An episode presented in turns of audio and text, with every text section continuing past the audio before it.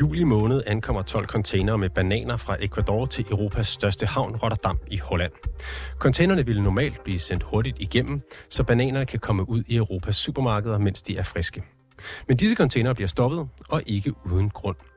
Gennem i containerne der finder Hollands politi 8 tons kokain, der har en værdi af små 4,5 milliarder kroner. Det narkotikafund er det største i Holland nogensinde, men det er bare en lille del af den kokain, der bliver smuglet ind i Europa. Du lytter til konfliktzonen, hvor vi i dag ser nærmere på den voldsomme stigning i kokain, der rammer de store havne i Europa, og særligt i Holland og Belgien. Mit navn er Oliver Bernsen. Velkommen til.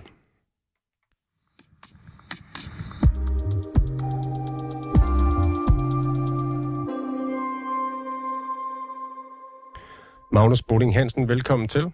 Tak. Du er journalist på Finans, øh, tidligere Latinamerika-korrespondent for Weekendavisen, og du har skrevet om kokainsmuglingen fra Latinamerika til Europa. Øh, hvor massivt et omfang er den her kokainsmugling til Europa lige nu? Ja, det, det sætter jo rekorder for tiden, øh, og, og, og fundet der, som du indleder med at beskrive, øh, det er også det største fund nogensinde i, i Holland. Øh, vi, vi fandt ud af på Finans, at det var en Mærsk-container, det var sejlet øh, til Europa i.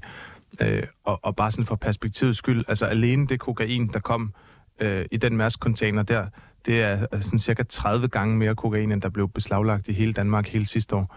Øh, og, og, og Danmark er et af de lande, hvor der bliver øh, sniffet rigtig meget kokain. Og med i studiet, der har vi også Henrik Vig. Du er professor i antropologi ved Københavns Universitet, og så er du leder af Center for Global Kriminologi og forsker i kokainhandel fra Latinamerika til Europa. Velkommen til programmet. Godmorgen. Hvorfor øh, ser vi kokain komme til Europa i så stort omfang lige nu? Men det er der flere årsager til. Altså den primære er, at kartellerne simpelthen ser EU som et øh, vækstmarked, hvor kokainforbruget i USA er faldet eller stagneret i løbet af de sidste par årtier. Så er det steget ret voldsomt i, i EU. Øhm, og prisen på et kilo kokain er, er højere i EU, end det er i USA. Så kartellerne har simpelthen set en, en, øh, en mulighed i, i forhold til det europæiske marked og i forhold til EU-markedet, som, som de har satset ret hårdt på de sidste 15 år. Du siger, at det er stagneret i USA, men, men, tager, tager det til i Europa? Ja, øh, så alene i Danmark, altså det tager til i, i EU som sådan. Alene i Danmark har vi set en tredobling over de sidste 10 år, altså en 20% stigning i kokainforbruget i København sidste år alene. Øh, der bliver sniffet grundigt meget kokain, og, og, og det er stigende. Og samtidig med det, så ser man faktisk, at, at hvor kvaliteten er stigende, så er prisen let faldende eller, eller stagneret, så du kan få øh, et gram utrolig god kokain for 500 kroner nu. Og hvorfor er det netop kokain, som er, bliver smuglet til Europa i så stor stil? Mm, det er, fordi der er et marked. Øh, så, så man har satset på, at man har kultiveret et marked. De to ting øh, øh, kommer ligesom sammen. Så snart man begynder at, at, at rette sit, sit flow mod øh, et givet område, og, og kokainen, der kommer ind, er, er en, der har ordentlig effekt, så, så begynder markedet også at stige. Så, så det er jo ikke øh, usædvanligt i Danmark nu, øh, at hvis man går en tur igennem øh, Københavns natteliv, så ser man folk stå og tage nøgler, som det hedder. Altså stå og sniffe kokain relativt åbenlyst. Og det gjorde man altså ikke for 15 år siden. Der er meget mere, og det er meget mere socialt acceptabelt at tage kokain. Magnus Bolling Hansen, øh, hvilke andre eksempler har vi set på, på at den her kokainsmugling til Europa er, er stedet enormt? Har der været andre sådan beslaglæggelser, som du lige kan Ja, der er jo, der er jo st- store beslaglæggelser hele tiden, alle vegne. Øh, noget af det, som jeg er i gang med en større afdækning af, det er øh, at kigge på Mærsks rolle i indsmuglingen af, af kokain. Øh, og det er jo selvfølgelig ikke med Mærsks gode øh, vilje, øh, men fordi Mærsk øh, ejer havne øh, i, i de varme lande i stor stil, og også øh, sejler rigtig mange containere mellem Latinamerika og Europa, hvor de også ejer havne. Øh, Øhm, så har vi set eksempler på, at, øh, at Mærsk bliver infiltreret af, af kriminelle, og det sker ikke kun øh, i øh, Latinamerika, altså hvor, hvor det gode eksempel, som, som jeg har øh, beskrevet øh, på finans af, af havnen i Costa Rica, Mærsks havn i Costa Rica, hvor der var det, som bliver kaldt øh, af de lokale myndigheder en, en kriminel gruppe af Mærsk-ansatte, som samarbejdede med smuglere om at eksportere kokain. Altså en gruppe, som ikke øh, bare talt øh, øh sådan nogle trok-chauffører, øh, men også en overordnet, og faktisk operatøren af den scanner, øh, som skulle forhindre det i at ske. Øh, og så til øh, de store havne, især i Holland og Belgien, øh, hvor øh, chefen for politiet i, i havnen i Rotterdam øh, fortalte mig, da jeg var nede og lavede reportage, at, at Mærsk er infiltreret. Og det er sådan en mand, der udtaler sig underspillet øh, normalt. Han bruger det her udtryk, selvom han kun har nogle få øh, offentlige eksempler at, at henvise til, så man må tro, han ved øh, mere. Øh, og nogle af de offentlige eksempler, det er blandt andet øh, ansatte i, i lokale afdelinger af Mærsk øh, dernede, som så bliver enten øh, truet eller bestukket af smuglere til at, at hjælpe dem ved at udlevere sådan nogle koder, som gør, at man kan få øh, containerne ud af havnen, og det er afgørende for, for smuglingen. En af dem, der øh, er, er blevet korrumperet på den måde, ifølge myndighederne i, i Belgien, øh, er sådan en 30-årig alenemor, som, som jeg også talte øh, med, som, som skal være blevet øh, overtalt af, af smuglerne til at, at hjælpe dem. Så den person, som sidder og styrer den scanner, der skal finde de her stoffer, er i lommen på narkokartellerne? Ja, og på lønningslisten af, af Mærsk-selskabet APM Terminals. Er det, øh, nu nævner du Mærsk. Tror du, det her er, er sådan, øh, hvad skal man sige, særligt for Mærsk, eller gælder det også andre rædderier og andre øh, shippingfirmaer? Nej, altså, øh, som jeg også siger, så t- t- tror jeg, at Mærsk bliver misbrugt mere, end de bliver brugt til det her, men, men, øh, men hvis man tjener enorme øh, summer på at, øh, at sejle øh, ting øh, på en rute, hvor der også bliver smuglet rigtig meget kokain, øh, og der er en stor smugling, øh, øh en stor stigning i, i, hvad der bliver smuglet, øh, øh, så er det jo øh, relevant, hvor meget man øh, så øh, også samtidig opgraderer sine forsvarsmekanismer. Øh, og, og det er ikke noget, som er offentligt, så de præcise tal øh, på det øh, er ikke kendte.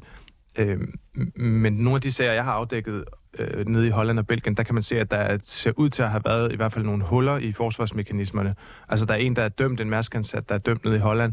Der kom det frem af sådan en profil, der blev lavet på ham i retten, at, at han øh, havde en stor spillegæld og sniffede kokain og var gode venner med organiserede kriminelle. Så han er sådan en, som i bagklodskabens lys øh, havde været god øh, screene grundigere, så man ikke havde fået ham øh, ind i sine øh, geleder. Øh, og, og lignende øh, svagheder er der ved den måde, øh, Mærsk beskytter sig på øh, øh, i, i andre eksempler, selvom man selvfølgelig må, må tro og formode, at de, at de rigtig gerne vil det her til liv, så de gør mange ting, og, og med sikkerhed også meget mere, end vi ved. Øh, Antwerpen og Rotterdam, som, øh, som vi har nævnt, det er efterhånden blevet etableret som knudepunkter i kokainsmålingen til Europa. Øh, og det belgiske tolvvæsen opsnappede sidste år 110 tons kokain i havnen i Antwerpen. Og til sammenligning fandt man 50 tons kokain i Rotterdam. Henrik Vi, hvorfor er det lige de her to steder, der er hårdt ramt? Det der, det der også flere årsager til, men, øh, men den primære er jo nok, at det er knudepunkter for den globale handel ind i EU. Øh, som man ser i stigende grad af karteller, øh, når de smugler kokain, simpelthen satser på at få kokain igennem der, hvor trafikken er mest i virkeligheden. Altså der, hvor der er flest containere igennem. Så den her sammenblanding mellem det legale og det illegale betyder, at man ikke øh, kan kontrollere de varer, der kommer ind ordentligt. Hvis man vil gøre det ordentligt, så laver man forsyningskædeproblematikker. Så i kriminologien kalder man sådan nogle punkter, sådan nogle knudepunkter. Man kalder dem for choke points, altså kvælningspunkter. Fordi hvis du begynder at lave din kontrol ordentligt, så kvæler du også den legale handel. Og så får man forsyningskædeproblematikker, og så får man recession, og så får man det ene og det andet. Og forsyningskædeproblematikker er noget fanden og skabt. Det, det er ret skadeligt for vores økonomi. Så, så kartellerne satte sig simpelthen, hvor før i tiden, der tænkte man, okay, man skulle under radaren, man skulle smule kokain ind der, hvor man ikke så, der ikke var nogen, der så det. En øde bugt et andet sted. Så kan man sige, lige nu, så under radaren, altså så langt ind i det legale, som man kan komme, fordi man i virkeligheden kan gemme de illegale varer inden illegale varer øh, jævnfør bananer for eksempel. Ikke? Det er derfor, man en gang imellem finder, at der er nogen, der finder et kilo kokain, når de står og køber bananer i Netto. Det er fordi, at, at kokain bliver smuglet ind i nogle containere fuld af bananer. Øh, den anden årsag til Rotterdam og Amsterdam, det er fordi, at de øh, øh, for, er forbundet til, til, altså utrolig godt forbundet til infrastrukturen i EU. Så snart du har med havnen der, og så snart de er ude, så har du øh, øh, kokainen på indersiden af EU, som jo er et frit marked, fri bevægelse af ting og mennesker osv. Så, videre. så så er det meget nemt, centralt placeret, super god infrastruktur, øh, og så det her massive tryk på, altså øh, virkelig mange varer, der skal igennem, så man ikke kan lave sin kontrol ordentligt. Ja, den kontrol, den er også, du nævner, øh, Magnus, den her scanner, som, som man bruger til at scanne øh, containere. Øh, det er jo kun 2% af de containere, der kommer igennem sådan en havn, som man kan scanne, fordi ellers så opstår der, som du siger, Henrik, øh, forsyningsproblematikker. Mm. Det må vel også spille ind? Ja, abs- altså absolut. Så det, det er simpelthen en strategi, og man gør det ikke kun interessant nok, det er ikke kun containerne, så man gør det også i det, vi kalder bodypackers. Altså folk, der smugler kokain, hvor de har dem i lufthavne, eller kommer igennem lufthavne, hvor de har dem i maven, eller øh, andre kropsåbninger eller i øh, øh, kufferter osv., der gør man faktisk fra kartellets side det samme. I stedet for at gå efter små lufthavne, der ligger langt væk, så tager man de lufthavne, hvor der er allermest tryk på. Altså London, Paris, Amsterdam. Så samme, samme princip i virkeligheden. Så der er sådan nogle speditørlogikker i virkeligheden. Øh, og man ser også nogle af de store kriminelle aktører, som er vokset frem inden for de sidste par, par årtier, der faciliterer kokainflows. Det er simpelthen kriminelle speditørvirksomheder. Så, så det brasilianske mafia, PCC, øh, øh, faciliterer sådan en glat infrastruktur. Altså, de, de tager ikke af, af, af kokainen, de skærer den ikke, når den handler den. De faciliterer simpelthen flows og tjener styrtende på penge på det. Og det gør de også via Mærskhavn. Øh, det gør de i det hele taget via de her store knudepunkter. Og, og øh, Magnus Boding Hansen, når du har talt med, øh, med hvad skal man sige, folk i Holland og Belgien, hvad gør man for at, at slå ned på det her, eller for at prøve at stoppe det? Jamen, det, er, det er jo et, øh, et, et episk våbenkapløb mellem øh, den legale og den illegale økonomis store aktører. Altså, så man har de her narkosmuglere, som er så ressourcestærke, som, som Henrik beskriver her. Øh, og så på den anden side har man shippingfirmaerne, og, og de har jo, øh, øh altså, de har jo budgetter så store som bruttonationalprodukter, ikke? og så har de endda øh, staters militær i ryggen, som, som hjælper dem. Øh, og, og sådan en politimand nede i Europas største havn i Rotterdam, som jeg har talt med, øh, man får ikke det hele at vide, men man kan jo godt fornemme, at han er, at han er bevæbnet til tænderne med alt muligt øh, ny teknologi, droner og scanning og øh, og også et analysearbejde, som hele tiden flytter sig for at prøve at forstå, hvor øh, skrøbelighederne og sårbarhederne er. Øh, så så der, der er jo store ressourcer øh, sat ind på, på, på det her. Hvis, hvis man kigger også lidt på, hvordan, er det, hvordan er, altså, altså containerindustrien opstod, så er den jo noget af det, som altså sådan jo en af de helt store succeser i virkeligheden i den, i, i den øh, globaliserede øh, verdenshandel. Ikke? Altså i 50'erne, der øh, er der den her øh, amerikanske entreprenør, der hedder Malcolm McLean, øh, som får ideen om, at man skal kunne sejle container, fordi det kan man spare en hel masse penge på. Øh, og, og, og det kræver sådan en helt vild kombination af omstændigheder for, at det overhovedet lykkes. Ikke? Altså man har den her almindelige myte om, at det er modet og, og de private virksomheder, og der er der også masser af. Han, han har tjent en formue som trokker, øh, og han investerer det hele, og han satser rigtig meget. Øh, men så har han også brug for, for at det lykkes, øh, at den amerikanske stat går ind og giver ham en gigantisk øh, kontrakt. Han har faktisk brug også for, for, en, øh, altså for en endeløs øh, krig i Vietnam, øh, så får han den her kæmpe, kæmpe, kæmpe kontrakt fra amerikansk militær oven i alt det mod, han har udvist, som gør, øh, at man bygger nogle enormt store havne og nogle skibe, som kan rumme alle de her containere. Øh, altså, så det er et af de største militære anlægsprojekter nogensinde, øh, som har, har skabt den her succes, som er containerindustrien. Øh, og, og så vil det kræve en løsning på et af samfundsvidenskabens øh, største uløste dilemmaer, hvis man så skal forhindre øh, den her succes i, i øh, samtidig også at blive en succes for de kriminelle, som har sat sig på det som en slags snyldedyr, som hele tiden kan skjule deres kokain i det her, som vi er så stolte af øh, som globaliserede øh, øh borgere. Altså det, det, det, det er et meget fascinerende øh, øh, spil øh, mellem øh, de lovlige og de ulovlige. Du, du nævner ressourcerne på, øh, på rædderierne og shippingvirksomhedernes side, men der er vel også rimelig mange ressourcer på de kriminelle side i, i en, øh, hvad skal man sige, en handel, som indbringer svimlende summer. Ja, der, er, er der jo helt, øh, helt åbenlyst. Øh, øh, som du nævnte, har rejst rundt øh, som journalist over i Latinamerika og blandt andet været på besøg hos, øh, hos øh, dem, der hedder Sinaloa-kartellet, som man i hvert fald engang sagde, var dem, der havde øh, haft en stor del af verdens kokain gennem deres øh, hænder.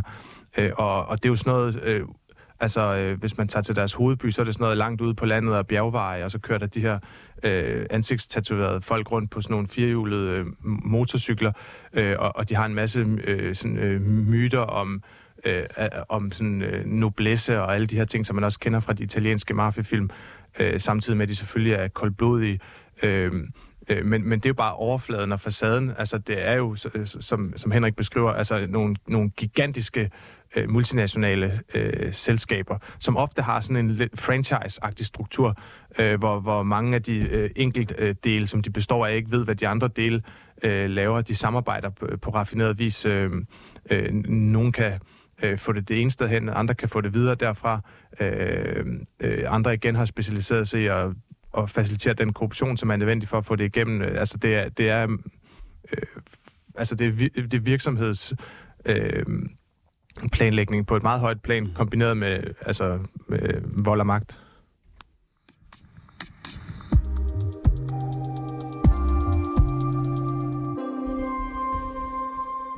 Og en ting er de her to havne, Antwerpen og Rotterdam i, i henholdsvis Belgien og Holland, men de to byer, de står ikke alene for udbredelsen af ulovlige stoffer, tager nemlig fart i stort set hele Europa lige nu. Øh, det e EU-agentur, som hvert år udgiver en rapport om emnet, det er det, der hedder European Monitoring Center for Drugs and Drug Addiction, konkluderer, at der aldrig har været flere ulovlige stoffer i omløb i Europa end nu. Øh, Henrik Vi, hvor stort et problem er det her for de europæiske lande? Det er et kæmpe problem. Øh, så vi samarbejder med EMCDDA, som, som det, det hedder øh, øh, forkortelsen, øh, øh, og, og snakke med dem om de forskellige stoffer, der kommer ind. Øh, mange af de målinger, man laver, måler man via EMCDDA, der måler de dem simpelthen ved at måle rester i spildevand. Altså, når man sniffer en linje eller en bane kokain, så øh, øh, tisser man restprodukterne ud, og det kan man simpelthen måle på. Så ganger man op og har en opregningsfaktor osv., og, og så kan man se, om det stiger eller det falder. Øh, og på flere af de Øh, Øh, stoffer, der bliver målt på. Der ligger København altså øh, lunt i svinget. Man skal ikke... Øh, man skal passe på sociale overdrivelser og ikke male fanden på væggen. Men, men vi må erkende, at lige nu er der et issue i forhold til kokain, og der er et issue i forhold til stof som ketamin i København. Vi har haft et forskningsprojekt kørende de sidste 5-6 år, som er et EU-finansieret forskningsprojekt, hvor vi simpelthen har undersøgt forskellige havne langs den vestlige korridor i forhold til indskibning af kokain. Så det vil sige, at vi har undersøgt havne i Vestafrika, vi har undersøgt havne i Nordafrika, i Sydeuropa, altså, og så, og så hele vejen op i virkeligheden. Og der kan man se, at det er et massivt problem i, i alle de store havne. Og, og, og øh, logikken er næsten altid det samme. Altså, du satser på de store containerhavne igen, der hvor der er mest tryk på. Øh, og så sørger du for at få dine folk på indersiden. Så det der med at styre scanneren for eksempel, der var et kæmpe hul igennem øh, havnen i Barcelona, hvor vi tog ned som samlet forskningshold og tog ned og brugte øh, en 3-4 måneder i Barcelona, hvor vi undersøgte, jamen, hvad er det egentlig, der sker i havnen der. Og det var meget tydeligt, at det er jo, det er jo de samme problematikker. Det er øh, øh, altså de øh, kriminelle øh, øh, fraktioner eller organisationer har folk på indersiden, og lige præcis Barcelona var det også dem, der sad og styrede scanneren. Øh, så hvis du kan styre, hvad der bliver scannet, og hvad der ikke bliver scannet, eller hvilke container, der bliver scannet, og hvilke container, der ikke bliver scannet, så, så er du faktisk øh, så er du kontrol over det flow. Noget andet, vi ser lige nu, er også bulk Altså, at det ikke kun er det, der bliver skibet ind i containere, men også, at man tager et, et, et, et fragtskib, altså et stort, øh, stort skib, og fylder det med sukker, for eksempel, og så sejler man det op, og så bliver det låset af med en gravko af det her sukker. Så, så vi ser også øh, ret ofte, at der er øh, kokainen simpelthen pakket i det her, øh, i, i bulk. Altså, men igen, at det bliver skibet med legale produkter. Du snakker om at have folk på indersiden, og, øh, og, og, og Magnus nævnte også det med scanneren tidligere. Hvad gør det for en, en havn og, og for en by, at, øh, at det bliver infiltreret af, af de her karteller eller de her organiserede kriminelle, som har folk ansat i havnen og, og måske ja. også videre i forsyningskæderne? Jamen, vi, vi taler øh, to ting. Vi taler om det som om, at øh, det er noget, der lige er sket nu. Altså, Øh, havne har altid været der, hvor hvis man vil, vil styre øh, flows og, og forsyningsled og så videre, så, så har havnen altid været der, man skal, med det, man skal satse på. Så vi har haft det her i rigtig mange år. Øh, øh, og uden at det nødvendigvis har, har gjort en kæmpe forskel for de forskellige byer. Øh, kokainhandlen og, og den her stigning i kokainforbrug, den, den gør jo selvfølgelig noget, fordi kokain ikke er særlig sundt at tage, og fordi det genererer nogle, nogle, øh, nogle det har nogle ærgerlige konsekvenser i forhold til befolkningen osv. Altså første gang du tager en bane kokain, laver du faktisk veje neurologisk skade for eksempel. Så, så man, man ser i forhold til folkesundhedsproblematikker og sådan noget, så er det ikke en god idé. Men hvad, hvad med det her med, at, øh, at byerne ligesom bliver infiltreret. Magnus, du nævner sådan en, en enlig mor, som øh, kommer på lønningslisten for nogle narkosmuglere. Altså, hvil, hvad, hvad er de sociale konsekvenser? Kan man sige noget om det, Magnus? Ja, altså... Øhm, øh, altså, jeg, jeg mener jo, at det, at det, at, at det, altså, at, at det her forbrug af, af kokain, hvis man kigger nøgtern på det, at det så trækker et spor af blod langt tilbage. Ikke?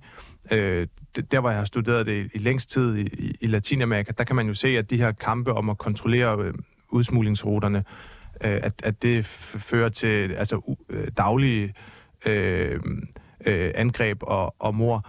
Øh, og det er jo både på dem, som, øh, altså, som kæmper om at, at eje den her industri, altså mellem forskellige øh, kriminelle øh, grupper, som selvfølgelig også ville have, have fundet andet at skændes om, hvis det ikke var kokain, men den er bare så indbringende, så, så det er en meget, meget stor del af, af, af det, de øh, øh, kæmper om. Øh, altså i Ecuador for nylig, som et af de store udskibningslande, der blev den øh, eneste præsidentkandidat med en chance for at vinde, som havde sagt højt øh, fra over for øh, samspillet øh, mellem politikere og, og kriminelle. Han blev skudt på åben gade. Øh, så, så øh, og i... Øh, Øh, og, og det spreder sig så, ikke? Som, som, øh, som, altså, som, en, som en selvforstærkende effekt i de her lande, fordi så bliver, øh, så bliver øh, de, de øh, politiske og juridiske systemer øh, og også øh, det, sådan samfundspusset, de, det bliver nedbrudt øh, mere og mere, øh, så, så flere og flere bliver fristet øh, til øh, at blive en del af problemet frem for en del af, af løsningen. Så har man jo så troet sig måske lidt immun over for det i Europa i lang tid. Øh, Øhm, og, og, og, det kan, og, og det har heller ikke nået de samme øh, niveauer endnu. Men altså, vi ser jo også, at dem, der øh, kæmper om at, øhm, øh, om at, øh, øh, at, at, at, at sælge det til slutbrugeren i, i, i Danmark, øh, der er jo også nogle opgør øh, mellem dem, som også er, er, er voldelige. Og i for, for eksempel en by som Antwerpen, som jeg også besøgte, der var på reportage, øh, der er det jo, øh, altså, der er det jo rigtig, rigtig mange angreb forbundet til øh, de her opgør, som man har set bare i år. Øh, nu kan jeg ikke huske, om det er 29 eller 39, øh, som de lokale øh, øh, journalister dernede har opgjort, øh, at der har været angreb, der blandt andet, altså sådan noget, øh, jeg gik forbi en pandekage-restaurant i centrale Antwerpen, hvor der tre gange havde været angreb på den med granater. Øh, der er en 11-årig pige i et eller andet beboelsesområde, som er død, fordi der var, der var et, øh, en skudveksling mellem nogle øh, kriminelle. Øh, så, så det er noget, der ødelægger meget samfund, mennesker. Henrik Vi, du står og nikker lige her til sidst, så vil jeg også høre dig til det, Magnus siger, det med, at altså Ecuador, hvor, hvor præsidentkandidater bliver skudt og dræbt på åben gade, det er jo ikke et normalt lande, vi sammenligner os med. Men Magnus er inde på det her med, at, de institutioner, som holder samfundet sammen, måske også kan erodere i Europa på grund af de her enorme penge, der kommer ind med kokainen. Mm. Ja, men, jamen bestemt, men altså, man kan også sige, der hvor konkurrencen er, er størst, der ser man tit konflikt. Men i virkeligheden, i kartellernes øh, perspektiv, der er det, der er det øh, til deres fordel, øh, at det fungerer glat og, og tingene bare flyder. Altså, det er der, de tjener flest penge. Så, så i virkeligheden, så tror jeg, at mange af kartellerne og mange af aktørerne vil faktisk gerne undgå konflikt. Men der, hvor, hvor konkurrencen er der, så ser vi det jo eksplodere. Mm. Der er nogle rigtig interessante eksempler på sammenblanding mellem øh, den form for illegal virkelighed, øh, virksomhed og så stater. Så vi ser jo øh, nogle områder af verden, hvor, hvor staten ikke længere er det, der bekæmper øh, narkoflows, men er faktisk er nogle af dem, der faciliterer det. Altså, hvor, hvor kartellet er internt i staten, eller staten er kartellet. Og så bliver det jo ekstra svært at gøre noget ved. Så, så får vi yderligere svært ved at, øh, ved at ændre sig. Mm. Ja. Magnus Boding sådan ganske, ganske kort ja. til sidst. Ja, vi ser jo bare, at selvom at, at de kriminelle gerne vil undgå, at det skaber vold, så, så gør det det alligevel ikke. Altså det tidspunkt, hvor jeg besøgte Sinaloa-kartellet øh, på, øh, det var ikke så lang tid efter, at øh, El Chapo Guzman, den rigeste øh, forbryd, forbryder i nyere tid, at, at han øh, var blevet fængslet. Og der kæmpede de jo indbyrdes på alle mulige øh, uhyggelige måder om kontrollen. Øh, og, og helt kort, øh, jeg, jeg talte med, med den førende hollandske kriminolog med viden og, og, om det her, øh, og han sagde, øh, fordi jeg har afdækket noget tilsvarende i Aarhus øh, for nylig, hvor der også er en infiltration øh, af havnen. Øh, øh, og, og der sagde han, vågn op. Altså det, der er sket i Holland øh, på ret kort tid, øh, det er nu, I har en chance for at forhindre det øh, i at ske. Øh, og og, og det, det handler altså om, at, siger han, at altså, altså politikere og journalister bliver slået ihjel for at tale øh, om øh, de her ting øh, i, i Holland. Og det skyldes mange ting, men det skyldes blandt andet Øh, at man ikke i tide har fået forhindret øh, infiltrationer øh, af havne og, og shippingfirmaer. Magnus Boding Hansen, journalist på Finans. Tak fordi du var med. Og Henrik Vi, også tak til dig. Du er professor i antropologi ved Københavns Universitet og leder af Center for Global Kriminologi.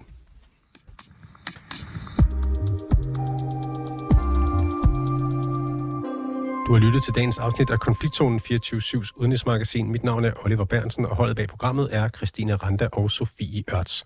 Du kan lytte til programmet direkte mandag til torsdag fra 8 til 8.30, men du kan også høre det som podcast.